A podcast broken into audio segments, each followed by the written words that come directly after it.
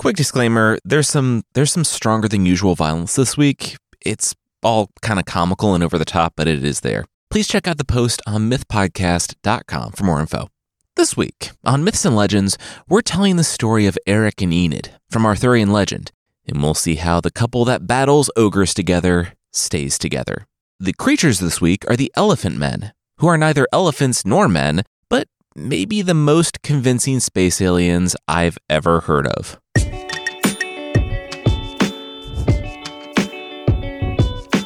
This is Myths and Legends, episode 323 Ladies' Knight. This is a podcast where we tell stories from mythology and folklore. Some are incredibly popular stories you might think you know, but with surprising origins. Others are stories that might be new to you, but are definitely worth a listen. This is a standalone story in the Arthurian legends, and not one that will be in our book coming out next year written by Chrétien de Troyes, the 12th century French writer of the original Lancelot story, the Percival story, and our source for the very first story we've told on this podcast, today's work is every bit as weird and as wonderful as those, while still taking his trademark human perspective.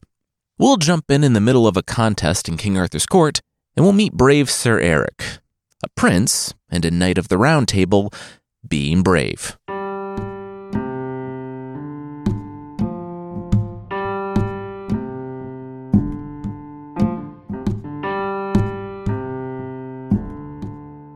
Brave Sir Eric ran away. Not because he was scared. He wasn't scared. He was a knight of King Arthur's Round Table. He didn't get scared. This was a strategic retreat. The fact that it included weeping was immaterial. The weeping, uh, it was about a sad story he had heard earlier. Don't worry about it. It all started earlier that day when King Arthur announced a hunt for a white stag in the Forest of Adventures. This was a special hunt because when someone got the white stag, they must then celebrate by kissing the most beautiful maiden in court. This was a lose lose situation. Each knight thought their own paramour was the most beautiful. So, when the winner of the stag didn't kiss that particular woman, well, they might as well be insulting her. If they did kiss her, well, why are you kissing my wife?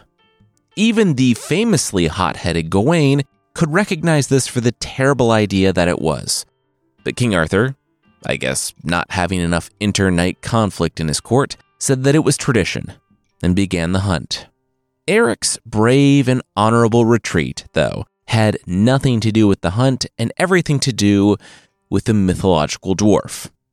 You see, like Gawain, Eric also didn't want to kick the hornet's nest of honor drunk men with weapons. So when he spotted the queen, Guinevere, and one of her handmaidens riding palfreys through the woods, he fell in alongside them.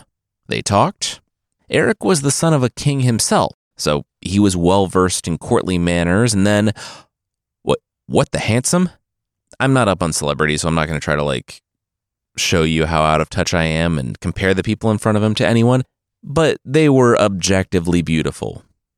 The knight rode on his charger, armored, his hair effortlessly blowing in the wind, and the woman was similarly stunning.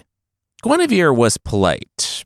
She wanted to invite these beautiful people to King Arthur's court and, I guess, raise the per capita attractiveness of the room because Kay wasn't doing anyone any favors. So her handmaiden rode to greet them and got a whip to the face. The mythological dwarf that rode before the pair did give her a verbal warning to step back. She had no business with these beautiful people, but one look back to the queen, and one nod of approval sent the maiden riding forward. One crack of the whip, a growing bruise, and thankfully an avoided eye later, and the maiden passed Sir Eric as he rushed toward the dwarf, knight, and the lady. Begone, bothersome dwarf! Was the last brave, commanding thing Eric said to the man before he, too, got the whip. It turned out that the mythological dwarf was pulling his punches, or whips, when he hit the maiden, because when the ends found Eric's face and neck, they broke the skin. And that's where we opened, with Eric's strategic retreat. His horse slowed to a stop in front of Guinevere, and the queen pulled out a piece of cloth for him to staunch the bleeding. He said he couldn't ride against the knight unarmored, but he would not let this insult go unanswered. Guinevere didn't say that going up against the knight was ambitious. Sir Eric didn't even get to the knight when he rode last time. She did, however, point out that the trio had already disappeared around the bend in the forest trail. Eric swore he could never return to the castle at Cardigan and make it back here. They would be leagues away. He needed to leave now and find armor on the way. He would avenge this. As Eric trotted off after the trio, Guinevere said that plate armor, which as people have written in, yeah, they would not have had, but the writer doesn't concern himself with these details, so neither will we. Plate armor equal to what he left in Cardigan could cost the 2023 equivalent of 100,000 US dollars or 80,000 pounds. He was just going to try to find that? But Eric was already out of sight. And he wasn't the only one making poor decisions that day. When Guinevere returned with the news, she learned that King Arthur got the white stag, so that meant, yeah, kissy kissy time. The wise, safe, and just good choice would be to choose his own wife, the queen. It instantly became clear that Arthur was not going to make that choice. There was already grumbling among the knights that if their lady was chosen, and especially if she wasn't, they would resort to ash lances and swords to settle the slight and or insult. I would say that they're acting like children but I've literally watched children work through their problems better than this. Guinevere, seeing a way to, if not stop, delay, took control of the room. She paced the elevated area just in front of the throne, saying that one of their number was still out there. Sir Eric had been dishonored and went off to make it right. They should at least wait for him to return. He didn't have any lovers, but, you know, he might have something to say about all this. Mostly because they wanted to get to feasting, but also mostly out of not wanting to get in fights to the death for no reason whatsoever, the knights and Arthur agreed. They would wait for Sir Eric to return for the king to make his kiss. Then they would get in fights to the death for no reason.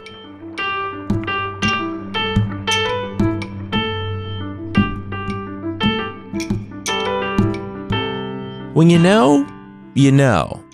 And Sir Eric knew that this guy was a noble. Now, I've always thought that it was fairly, I don't know, classist to say that there's a noble look, that even though the elderly man lived in abject poverty, that Eric could tell from a glance that this guy was actually a noble down on his luck. I mean, there's not a noble look, that is. They're no different from the rest of us. But for the sake of not litigating this point to death, Eric called it correctly. This guy was a noble, and when the inns and even the parts of town Eric would never deign to enter were packed with knights, Eric had to take him up on his offer. He would stay with this Vavasor this night. Then he saw Enid. There were birds and wind blowing her hair back and all that when the daughter of the Vavasor, Enid, walked in the room, informing her parents and their guest that dinner was ready. Eric was stunned. Who was that? The Vavasor, charmed by this obvious, kind, earnest, and honorable knight he had known for all of six minutes and definitely not seen dollar signs, because Eric had the nobility look about him as well, said that, oh, her? That was his daughter, Enid. Eric was speechless. She was the most beautiful woman he had ever seen, yet she was so shabbily dressed. Why? She was obvious nobility. The Vavasor said the war. He had fought with King Arthur on the continent, but the war had ravaged his own personal finances. He didn't put anyone in charge of his lands while he was gone, and everything fell into ruin. In that way, and only that way, war was terrible. Eric sat in contemplation before thinking war, knights. Hey, oh, yeah, why were there so many knights in town? He just followed a guy here that he was going to fight. The Vavasor nodded. Ah, that was the trial of the sparrow hawk. And this is kind of boring weird. It's not fun weird. Every year, they seated a sparrow hawk on the silver perch in the center of town. If any knight should claim the hawk for his lady, fighting against the others to do so, it would be agreed that she was the most beautiful. It didn't matter, though, because the same man had won three years straight. After his first win, after the people saw how brutally he beat anyone who dared to oppose him, No one challenged him the following two years. So now he rides with his lady and his dwarf friend, stays in the best houses in town, and simply walks into the square and takes the hawk. At the mention of dwarf friend, Eric's ears pricked up. Hey! Now, the Vavasor would do anything for his family, he had said when he was describing their perilous financial situation. And then he immediately contradicted that when he unveiled his suit of armor, worth at least as much as a brand new Lexus. I'm not saying I don't see why he kept the armor. It's one of a kind and likely had been in the family for generations. I'm only saying that he's definitely lying to himself and everyone else when he says he would do anything for his family. Maybe he knew he was saving that armor for an important day, for a day when a stranger would ride into town and honor his own daughter with the combat in the Sparrowhawk trial. This was his family's last best hope. Sir Eric was the son of King Loch. If, if Eric chose to marry her, because of her noble bloodline, Enid would be a queen. And for the record, Enid was just as infatuated with Eric as he was with her. She was totally on board. The story doesn't make this uh, super clear up front. It definitely gets to it later, but decides to eschew the romance of two young people mad about each other for all the horse trading that is medieval noble marriage contracts. The next morning, after Mass, Eric rode into the square with Enid just behind him. But Eider, the knight, was already there, just about to pluck the sparrow hawk from its perch present it to his lady. Lady, be gone, be satisfied with another bird, for you have no right to this one, Eric hissed. The crowd gasped. Fair one, come forward. Eric waved to Enid. Take that bird, it is yours. Eric made it clear that he was prepared to uphold the contest, and Eider, despite having despite just having blow dried his hair, grumbled when he put his helmet on. He wouldn't care too much about his hair when, a long hour later, Eric brought his sword down on Eider's helm, slicing the metal, the beautiful hair, and, quote, the bones of his head. It didn't hit his brain, though, if you're wondering, but not without the desire to. You see, Eric, battered and streaming with blood himself, screamed out about Eider's dwarf friends shaming him in the forest the other day in front of the queen, and Eider begged. Please, he yielded. Eric needed to do the honorable thing and spare him. And yeah, I can't remember if we've talked about it, but just to refresh, Eric could have killed him, but since the knight asked for mercy, it would have been extremely dishonorable for him to do so. Like, he could kill him, but he couldn't. Not really. So Eric spared Eider, son of Nut, and told him that, out of penance, he was to go to King Arthur's court, still hunting at Cardigan, and present himself to the queen as a captive. It wasn't far. Eric made it lurking after Eider in under a day. Eider bowed. He said he would. He, his mythological dwarf, and his maiden would present themselves as captives. Eric said, well, first, he was only capturing Eider. The other two were free to do whatever they wanted. And two, it's not great to refer to people in the possessive way. Eider said, Whoa, it wasn't like that. They were free to go whenever they wanted, right? Everybody? Eider turned to see the maiden and the dwarf that accompanied him already gone. They apparently just learned that they were free to go. Eider took off on a horse with his head split open and his brain exposed toward Cardigan.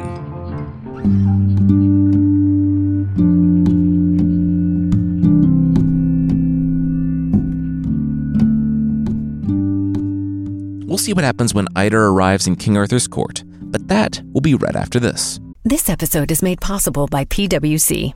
It's getting hot out here. Moving the mercury can help move your business. PWC helps turn sustainability theory into real world action. Reduce your carbon footprint while increasing transparency in net zero commitments. Start with reporting to identify your climate risks and reinvent your business. Create a more sustainable business and a stronger planet. It's all part of the new equation. Learn more at thenewequation.com. This episode is made possible by PWC. A robot may not be coming for your job, but competitors are coming for your market share.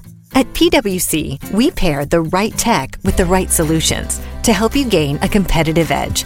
Reimagine operations from the cloud fuel innovation with responsible AI, and detect risks before they become headlines. That's human led and tech powered. It's all part of the new equation. Learn more at thenewequation.com.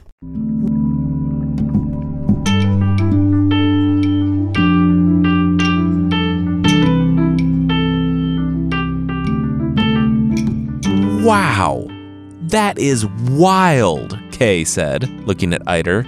Gawain stood next to him in the doorway, grimacing. He had sliced a good number of brains, like a non trivial amount of brains, but he didn't like to look at them. Certainly didn't like to poke them. Oh, oh, I taste apples, Eider yelled as one of the braver squires prodded his brain. They were gathered around him sitting at a table. He had presented himself as a captive to Kay, who found him out riding and said he had a message for the queen. While he waited, they, according to the story, were marveling over his exposed brain. Okay, okay, try a different spot. Eider, son of Nut, yelled. The squire poked a different spot of spongy, pink mass, and Eider's head thudded on the table. He didn't move for a couple of seconds before gasping awake. Did, did he go unconscious? He remembered telling the kid to poke his brain, and then he woke up with a bloody nose. Maybe don't poke that particular spot again. Gawain waved to a man who entered the room. He was a doctor, right? The man nodded. Barber, same difference. Gawain told him to go take a look at the knight sitting at the table and maybe bandage that up before it got poked anymore. Why am I here? Gawain heard behind him. He and Kay spun to see Guinevere, and why is that man's brain exposed? Ugh. They feared the worst when he said he fought Eric, worried that if this was the man who won, Eric must be dead. But Eider told him that Eric was fine. He was on his way with his new wife. And yeah, wife. Sir Eric, son of King Loch, asked for Enid's hand. And uh, though it wasn't up to her, she was excited to marry him. They rode the following day to be married at King Arthur's court and the wedding was beautiful.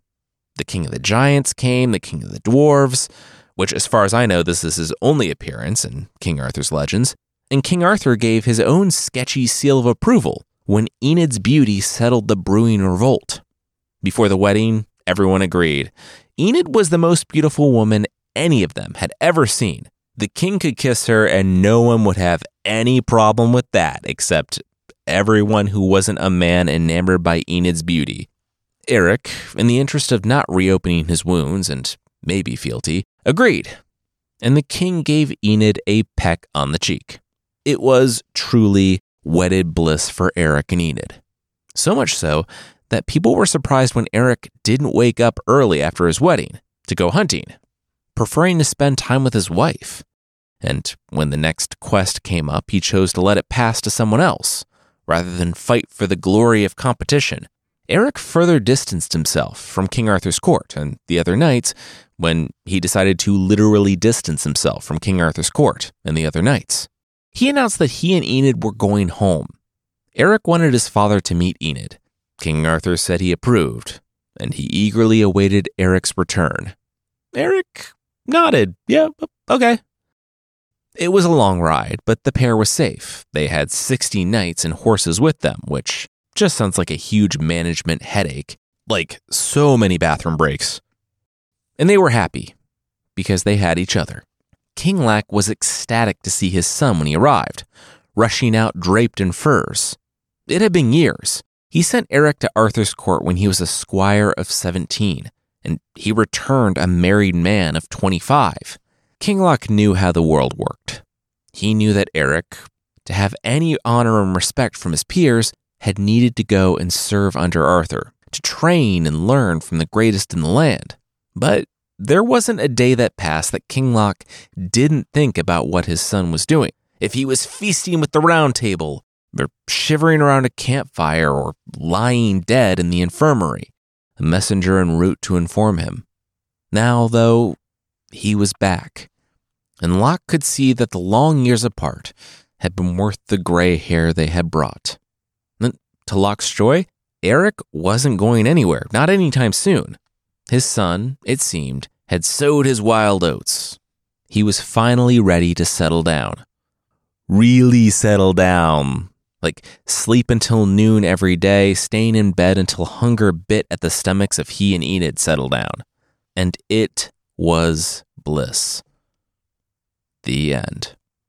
Now, I'm just kidding. It, it was bliss, though. For Eric. You see, Eric was the son of the king. No one would dare speak a word in his presence about him, about how he had changed. He was once the pride of his kingdom, going off to join the round table.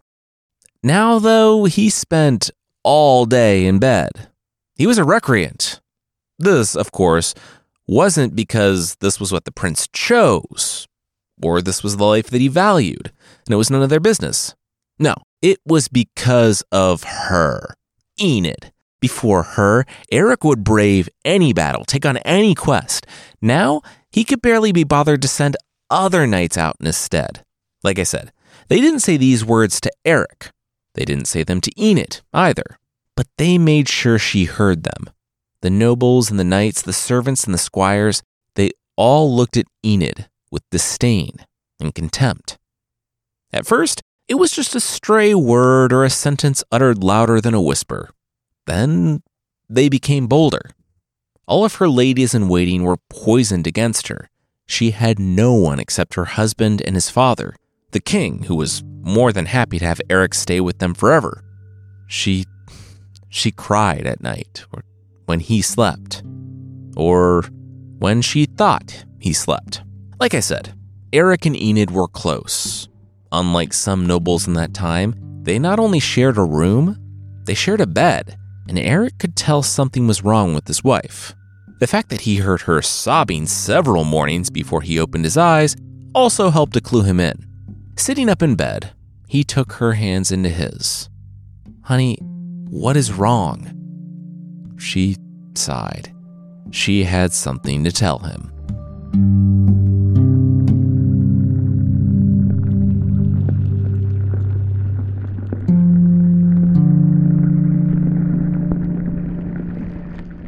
The door slammed against the stone as Eric flew through it. She pleaded for him to wait, please. She didn't mean it like that. It happened so fast. He didn't even wait for her to finish. She told him that he was an object of scorn among the knights and the ladies, among the nobles, and I, everyone. They called him a coward and a layabout. A shame. That only seemed to raise a chuckle from him. It was only when she said that she was scorned because of him, that she wished she had never left her home to come here, that his face twisted in rage. He commanded her to stop speaking, and she did, but not because of the command, but because she had never seen him so grim and serious, so harsh with her. He told her to have her palfrey ready. They would ride at once. She shook her head. Ride? Where? He didn't answer. He stood, threw open the door with such force that it splintered and shook, and stormed down the stairs. She was left alone. He never let her finish. She was going to say that she only regretted leaving her home because of the harm her love had obviously caused him. Because she loved him more than anything, she would rather endure the pain of not being with him than bring him to shame because of her. And she did feel like that. At first. Earlier that day, she had sat atop her palfrey, her cheeks streaked with the salt of her tears. As the king, Locke, pleaded to know why Eric was doing this. Why, where was he going? At least take way too many knights. It's dangerous to go alone. Eric turned, speaking to his father but glaring at his wife, Enid. He wasn't going alone. His lady wife would endure everything he did on this road. Locke begged his son, please, at least tell him why Eric was doing this. Eric wrenched the reins from his father's hands, turned, and rode off down the road. Enid shook her head and followed. You will not speak to me on this ride unless I speak to you first. We will ride rapidly. Let's go. Eric called back and spurred his horse to a trot. Enid followed. In the past six months, Enid had tried to learn everything she needed to be a knight's lady. Her mother had sold the horses when she was still a toddler, before her father returned from the war, so that they could settle the father's debts. Riding wasn't natural to her, but she learned just how unnatural it was for a human to ride a horse for hours on end when, blistered and bruised, she stepped down from the saddle come twilight. It was time to camp. Camp. It's not that she couldn't, but why? It seemed almost pointless. She and Eric being out here, and she had spent her life in poverty until Eric came along. There were times when they barely had wood for a fire. Now this knight was out here for no reason, play acting like she froze. A shadow had moved on the edge of the campsite. There was someone out there. Three someones. In the darkness of the forest, the armor caught the last light of day. They were slinking up behind Eric. Three highwaymen. Three knights that made their living by robbery they were going to kill Eric. She remembered what he had said, but she also knew that she couldn't stand there and watch the man she loved get cut down by brigands. She cried out, "A behind you!" The two that were advancing in front of the third stopped dead, like literally dead, when, with one motion, Eric drew his sword and swung it in an arc, beheading them. The third man, the knight that had dragged the other two into this life, saw this and bolted. You were to not say anything. Do you really have so little esteem for me that you think I need your help? Eric barked at Enid as he mounted his horse, lance in hand. She said she was sorry that she saved his life. He sneered. See that it doesn't happen again. The silhouette of her husband, Eric, ran the fleeing brigand knight through in front of the last light of the sun and tossed his body from the horse. He grabbed the other two and ponied the geldings, bringing them back to Enid before resuming stacking logs on the fire, as if nothing had happened. The bodies of their attackers still turning the dirt to mud with their blood.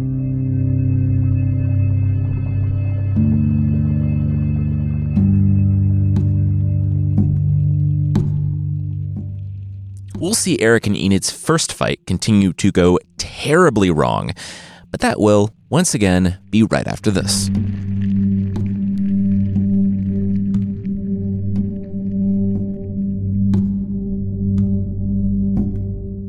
The next day, Enid faltered. Her sleep was light and fitful. With each sound of the forest at night, she thought she saw armor shining in the moonlight, more knives, coming for them. There weren't, of course, they were fine. But by the time she accepted that, the horizon was warming with the soft light of morning. When the next five bandit knights arrived that day, subsequent wayward knights stalking up behind her husband as the pair rested on the road, she couldn't keep herself from crying out, though she barely had a voice. You see, that morning, she had never worked so hard in her life. Eric had commanded her to drive the horses in front of them, even a man as rich as Eric wouldn't pass up on three young horses.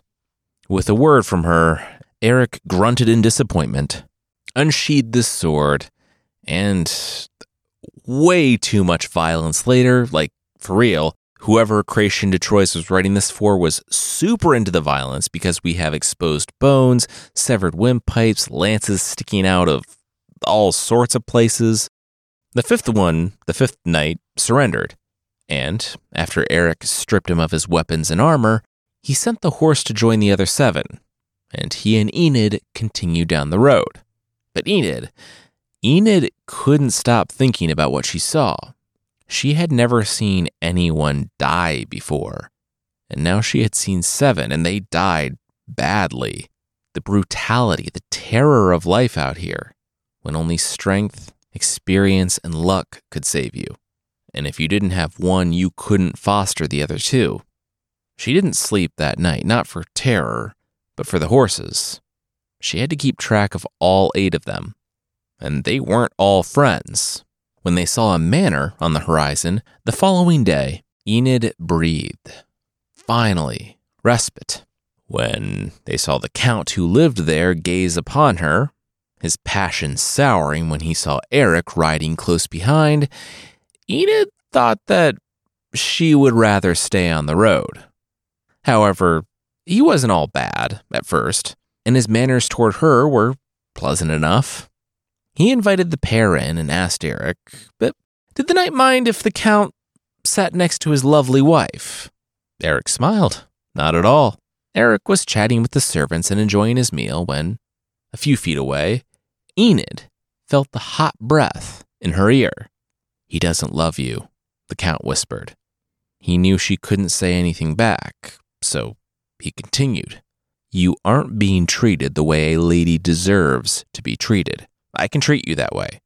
Stay here with me.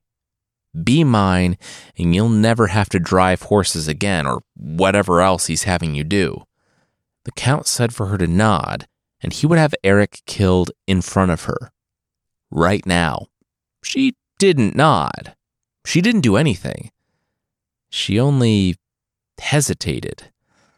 But this was enough for the Count to fly into a rage, asking, still in a whisper, did she not think him worthy of her love? She was too proud, and uh, this is where Chrétien de Troyes, the writer, kind of launches into a nice guy rant. You know what I mean? Because this Count was a nice guy and offered to have her husband murdered in front of her face and to take care of her, he feels that he has a right to her. Chrétien further goes into cringe territory when he talks about how women only want men who are mean to them, and any man who flatters and praises only earns their contempt.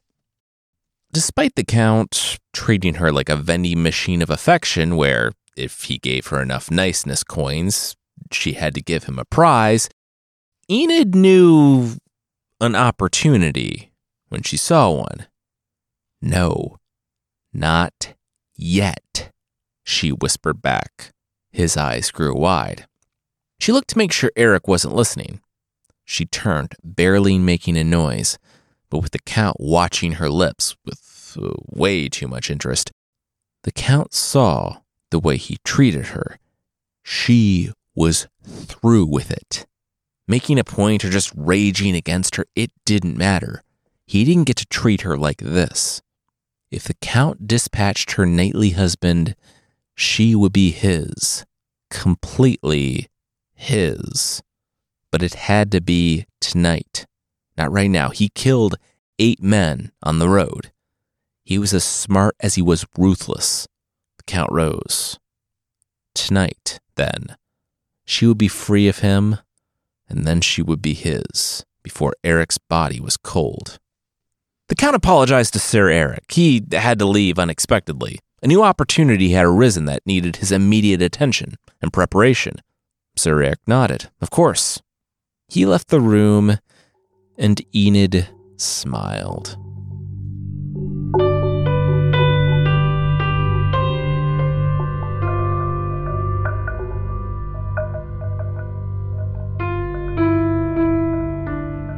Okay, look, I told you to only speak when Eric screwed himself up in anger when, finally alone, his wife opened her mouth to speak, but Enid cut him off.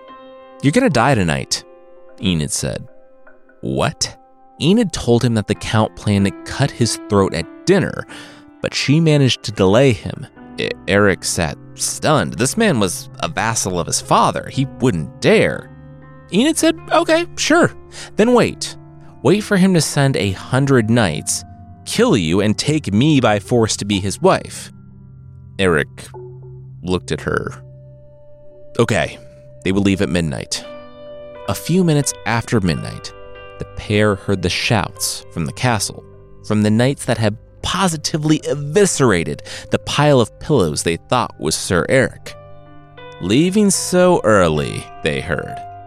The mounted pair, Eric on his charger and Enid on her palfrey, spun to see the Count on his own horse. I suspected that it was all too easy with the lady, the Count said. He saw why Eric was doing what he was doing. He snapped his fingers, and a dozen knights marched out from the darkness behind him. Go, Eric yelled, and spurred his own horse onward, crashing through the wall of knights, and the weapons glancing off his horse's armor. Enid followed through the opening, It was minutes before the thunder of horses shook the ground less than half a league behind them. Knights, a hundred, incoming. Can we lose them in the forest? Enid yelled. I have told you not to disobey me. Can nothing I say correct your behavior? Eric screamed. Nope, Enid said, and ducked low to avoid the branches. They couldn't lose the Count and his knights. Not completely, but it was enough that Eric only had to kill the Seneschal, who had ridden ahead of the group, but not without taking wounds himself. The Count called out a challenge, just as Eric was about to slip away completely, and though Enid begged him just to follow her, Eric ignored her. The Count, as the story says, wasn't wearing armor. Whether he was arrogant or just didn't think he would face Eric was irrelevant as he laid dying. Eric's sword through his chest, though it didn't come at a light personal cost for Eric. The Count was well trained, a ruthless fighter, and he refused to yield, using his own knives to cut beneath Eric's armor as the knight tried to show his opponent mercy. Only a killing blow could stop the Count. Enid helped her husband, Sir Eric, atop his horse, and the pair rode off.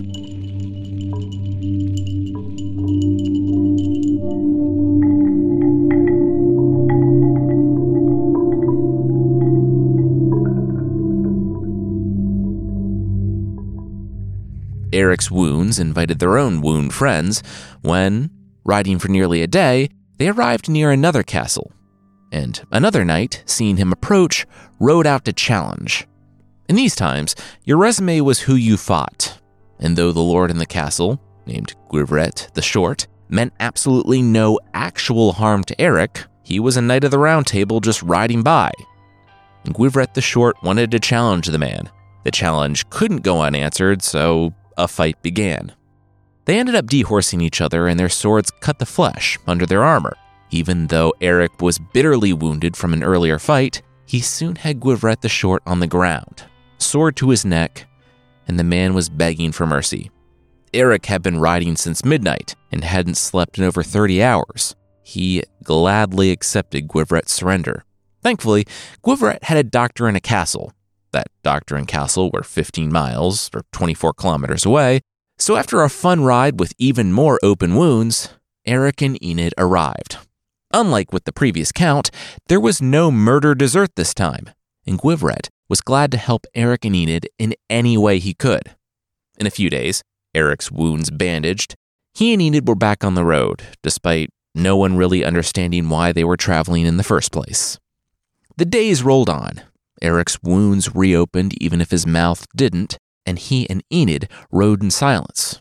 The battles were as sporadic as they were traumatizing, with Eric putting his lance through the eye and then brain of an attacking giant and splitting the other in half, head to navel. All that took its toll, though, and one afternoon, Enid saw him slump down in his saddle. She dismounted and ran to him, and her hands came away slick. All his wounds had reopened. She couldn't stop the bleeding. She took him into her arms and wailed. Not far away, a count's ears pricked up when he heard the cry of a lady in the forest. Chivalry! Chivalry demands we help a lady in need, he cried, and commanded his knights to their horses. Are we sure it isn't courtesy that demands we help a lady in need? The knights pointed out. Oh, oh, nope. This episode is long enough and doesn't warrant a nuanced discussion of the distinctions between courtesy and chivalry, and people can just probably look it up. Cool. To the horses, then.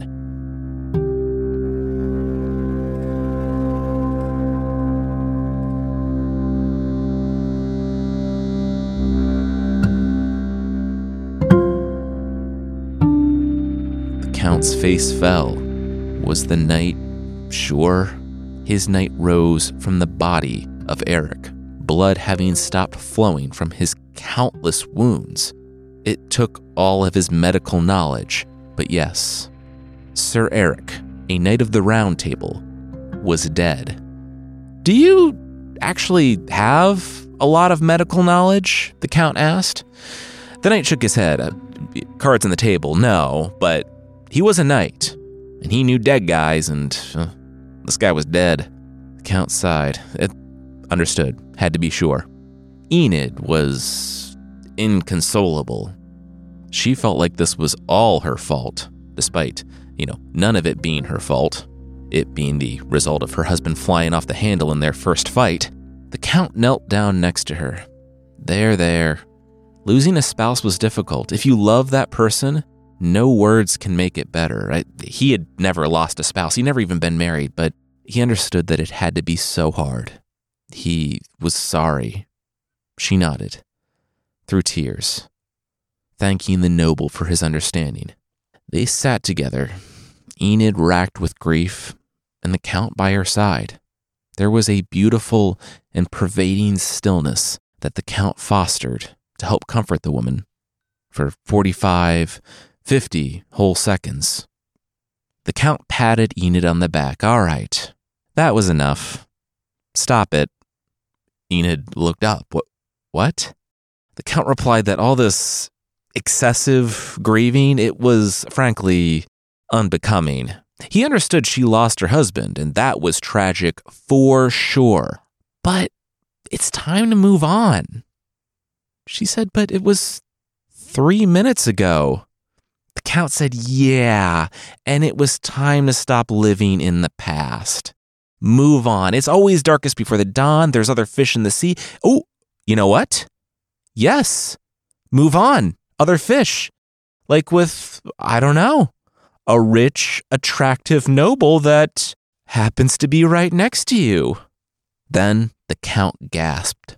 He took Enid's palms, still slick with tears and blood. He would do it. He would help her. He got down on one knee. Beautiful woman I just rescued in the forest, whose name I don't know yet. The Count smiled. Will you marry me? Enid looked down in shock and pulled her hand away. What? No. The Count squealed. He turned to his men. She said yes. They all looked at each other, but but she said they saw the cold look of their commander. Oh, got it. Their boss was getting married. They all congratulated the Count, gave the shocked and reeling Enid their best wishes, and started preparing for the wedding.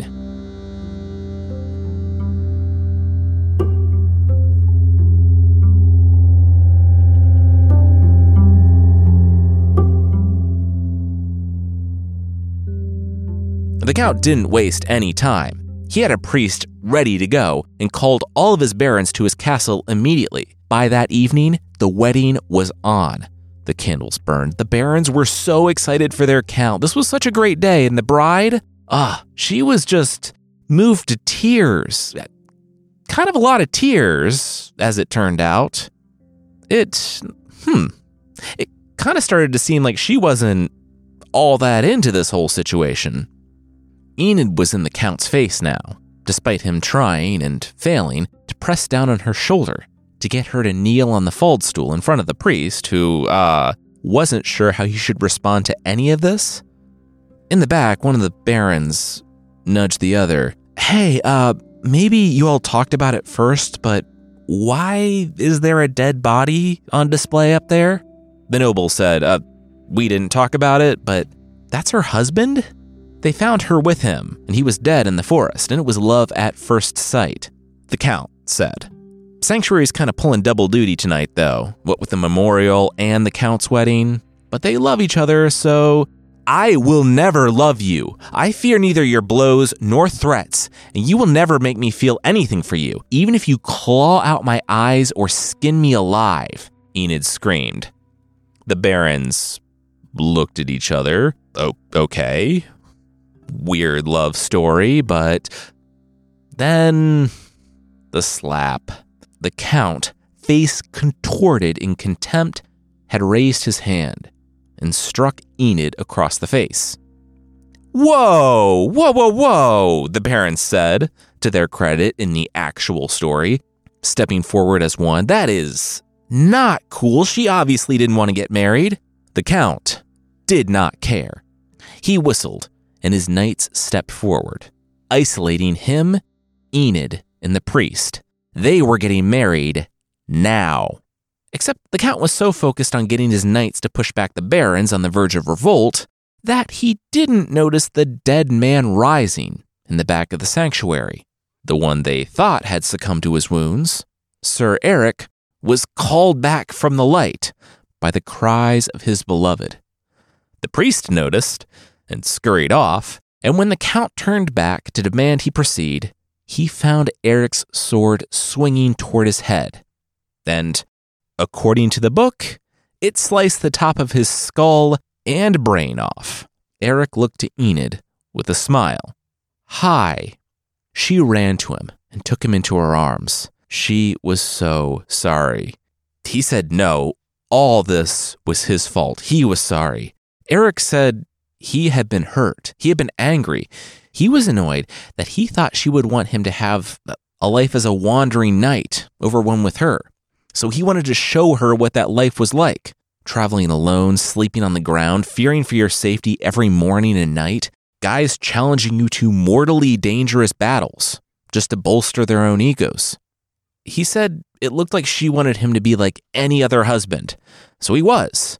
He was harsh and unforgiving, but he had been wrong. It was because she spoke up that they lived at all. It was because she was who she was, because she didn't fit the mold, that he was pulled back from the brink. She didn't fit the mold of the ideal noble wife at the time, and he loved her for that. And he needed her to do the same for him. He wouldn't be that knight traveling around the countryside, leaving her for months. He didn't need glory. He had her. Eric and Enid kissed. All around them, the soldiers watching the pair said that was that was beautiful.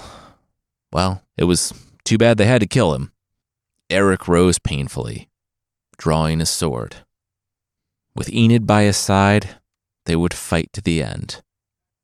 But thankfully, they didn't have to. When a certain baron of the Count heard that he had been summoned to the man's wedding with Enid, Guivret the Short arrived with an army to free his friend, Enid. Men with swords killed other men with swords, and Eric and Enid escaped, together, as equals. This is where we'll stop today, but this isn't the end of their story. It does kind of keep going, where Eric, learning of a supposedly unbeatable trial at a nearby castle, can't resist going and fighting the knight who has killed everyone, bringing Enid with him. Bringing the story full circle, the knight at the castle that was challenging everyone was listening to his lady, who, unlike in Eric and Enid's misunderstanding, wanted her knight to be the best in the land and straight up murder challengers in a garden. Anyway, tragically, Eric's father died before he made it home. But Eric and Enid were made king and queen, and, hopefully, vowed to talk things over before dragging the other on a death quest at the first sign of trouble.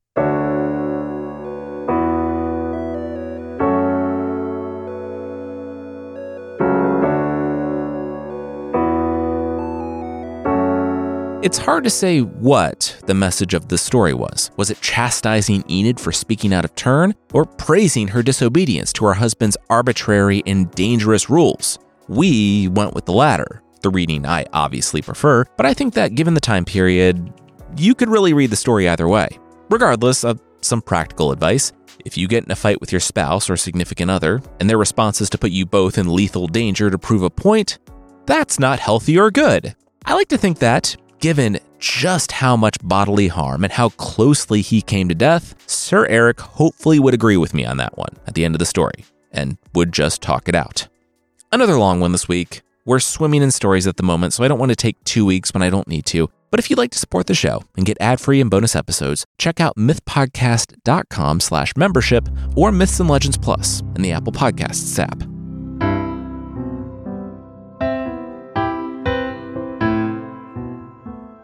The creatures this week are the elephant men from Mississippi in the United States. I'll be real, I accept the possibility of space aliens, but it wasn't until I read the story of the elephant men from the 70s in Mississippi that I was like, if there are aliens, that could be what they're like. To start, the elephant men are neither elephants nor men, they are space aliens. Maybe? In 1973, two men were out fishing at the river when lights filled the sky in front of them. Maybe they didn't know what was about to go down, but they lingered long enough to see three travelers descend from the craft. The elephant men earned their namesake from their gray, wrinkled skin, and that is absolutely where these similarities end. They were unmoving save for their arms. They apparently had carrot ears, and at the end of their arms, they had crab claws. And once again, all this is just like gift wrapped in wrinkly elephant skin. They allegedly took up the fishermen into their arms, all officer and a gentleman style, and brought them up into their spaceship, where, while they jammed fingers down their throat until they choked, and a football sized eye scanned them, a telepathic voice assured them that they were safe, because those are the beings that you can trust to level with you, the ones that kidnap you and jam fingers down your throat. They were released, and after taking a few swigs of whiskey to calm their nerves, they drove to a nearby Air Force base, where the Air Force just let them go, calling the local police. The police also likely didn't believe them, and after hours of questioning, let the men go as well. The older one of the bunch told the story to whoever would listen. He died in 2011, and that's when the younger one took up his mission, publishing two books that I linked in the show notes about his experience on that fateful night. Look, like I said, I accept the possibility of space aliens, and I think if they do exist, they are way closer to something like this than the little green men. It is completely weird. It doesn't make sense. It is so bizarre that I'm not saying it has to be true, but it does feel more likely. Anyway, not saying that the Pascagoula Historical Society feels the same way, but if you visit Pascagoula, you can find a plaque that was placed in 2019, 46 years after the carrot eared, elephant skinned people scooped up some fishermen to do some space science.